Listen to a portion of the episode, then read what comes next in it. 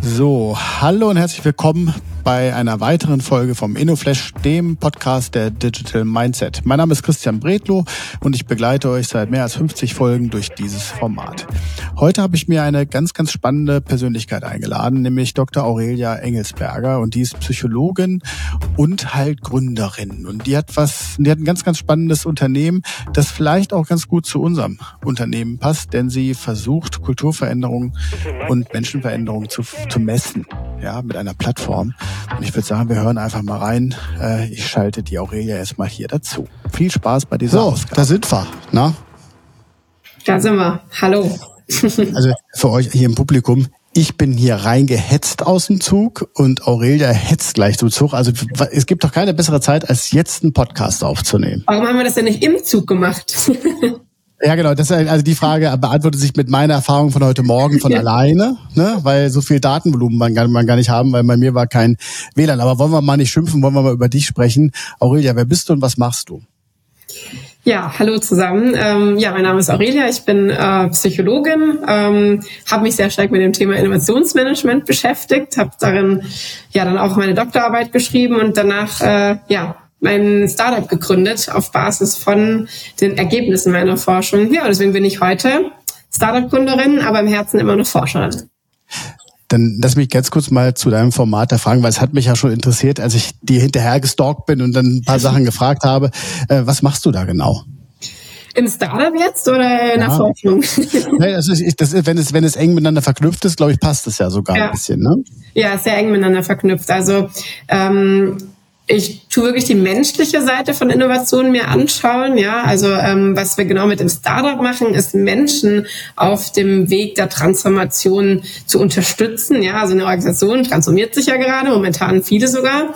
Äh, da müssen die Mitarbeiter ja auch mitmachen. Und ich äh, zoome richtig so an die Mitarbeiter rein und möchte eben den Mitarbeitern helfen, mit diesen ganzen Veränderungen besser umgehen zu können. Ja, und dafür haben wir eine Software entwickelt, die Mitarbeiter im Alltag hilft, mit Selbstreflexion kleine Gewohnheiten zu etablieren, um wirklich Routinen zu schaffen und dadurch eben so eine innovative und offene Denkweise viel einfacher im Alltag integrieren zu können. Was kann so eine Routine sein? Ja, so eine Routine kann einfach mal sein, dass man auch mehr mit seinen Kolleginnen und Kollegen ähm, aus unterschiedlichen Abteilungen mal äh, sich austauscht oder man einfach mal Mittagessen geht, ja, dass man mal ähm, zusammen einen Spaziergang macht im Alltag, äh, so ein Lunch and Learn, irgendwie auch mal raus an die Natur äh, geht. Also einfach Dinge, die man sowieso machen muss. Also essen muss man, in der Natur muss man ab und zu mal frische Luft schnappen und das eben ja damit verbindet, dass man auch andere Denkweisen besser kennenlernt und besser verstehen lernt, ja, indem man einfach auch mal sich mit Menschen unterhält, mit denen man sich normalerweise nicht so unterhält. Und das bringt dann dieses Innovation Mindset, also die Offenheit, sich die Offenheit zu innovieren? Das ist ein Aspekt, ja. Also es gibt mehrere Aspekte des Open Innovation Mindsets. Ich habe jetzt sehr stark dieses Knowledge Sharing äh, angesprochen, also Wissen teilen oder auch Suchen von Wissen ist dann eher Knowledge Sourcing. Das hat aber auch einen großen Einfluss ähm, durch ähm, Fehlertoleranz zum Beispiel. Ne? Da könnten dann Gewohnheiten sein, dass man sich selber schneller Fehler verzeiht, ähm, aber auch das Thema ja, Kreativität, ja, dass man da ein bisschen arbeitet. Wie kann man auch von anderen Industrien, was auf Prozessebene, auf den eigenen Bereich übertragen.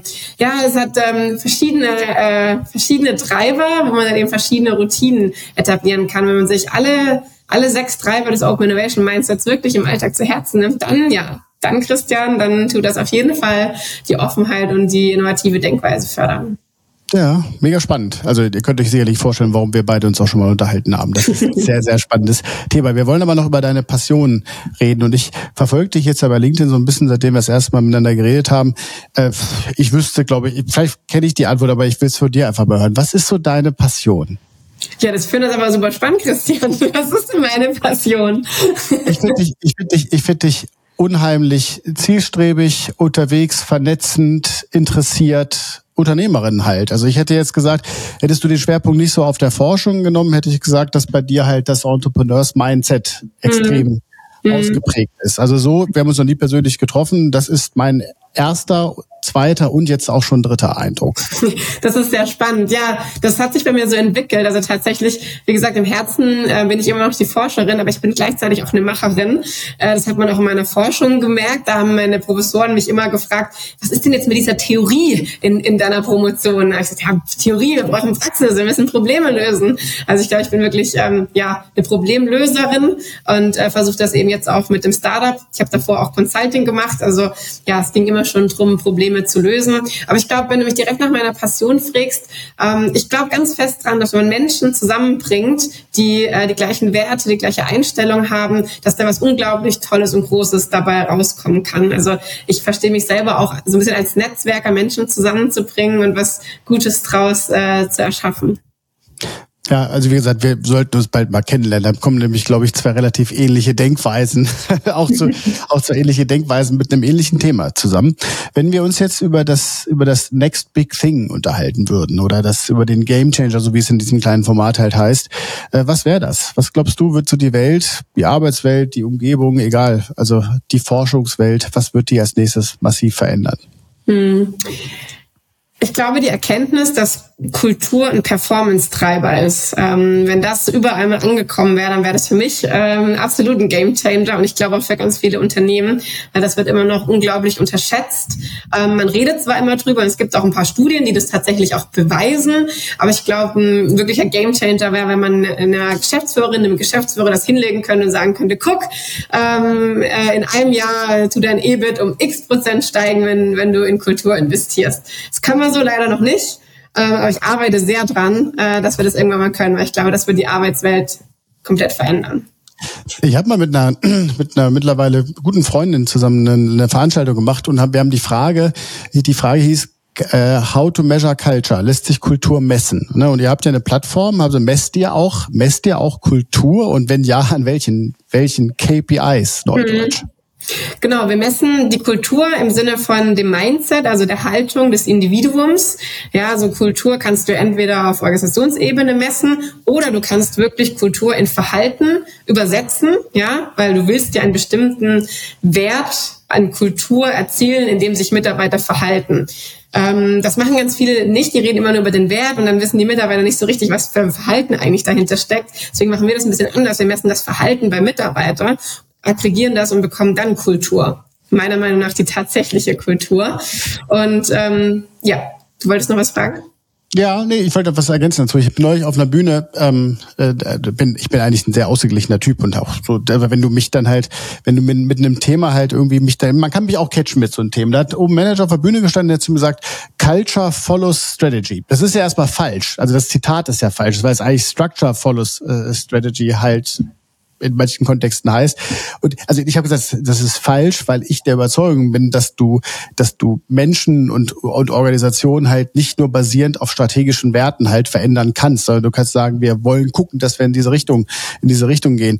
Ähm, glaubst du, dass man, dass man Unternehmenskultur in Richtung, ich bleib noch mal bei dem Innovation Mindset, weil ich da voll bei dir bin, ne, dass man das, dass man das gesteuert und befohlen kann?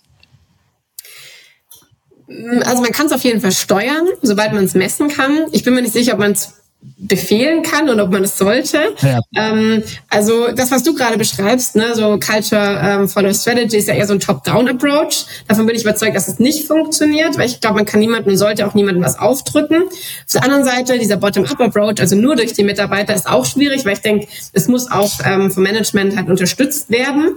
Ähm, wichtig sind dann eben die KPIs, das Messen, das, was du sagst. Ne? Sobald man was messen kann, dann kann man es auch steuern und entwickeln. Nur das Wichtige ist das Buy-in von beiden Seiten Seiten zu bekommen.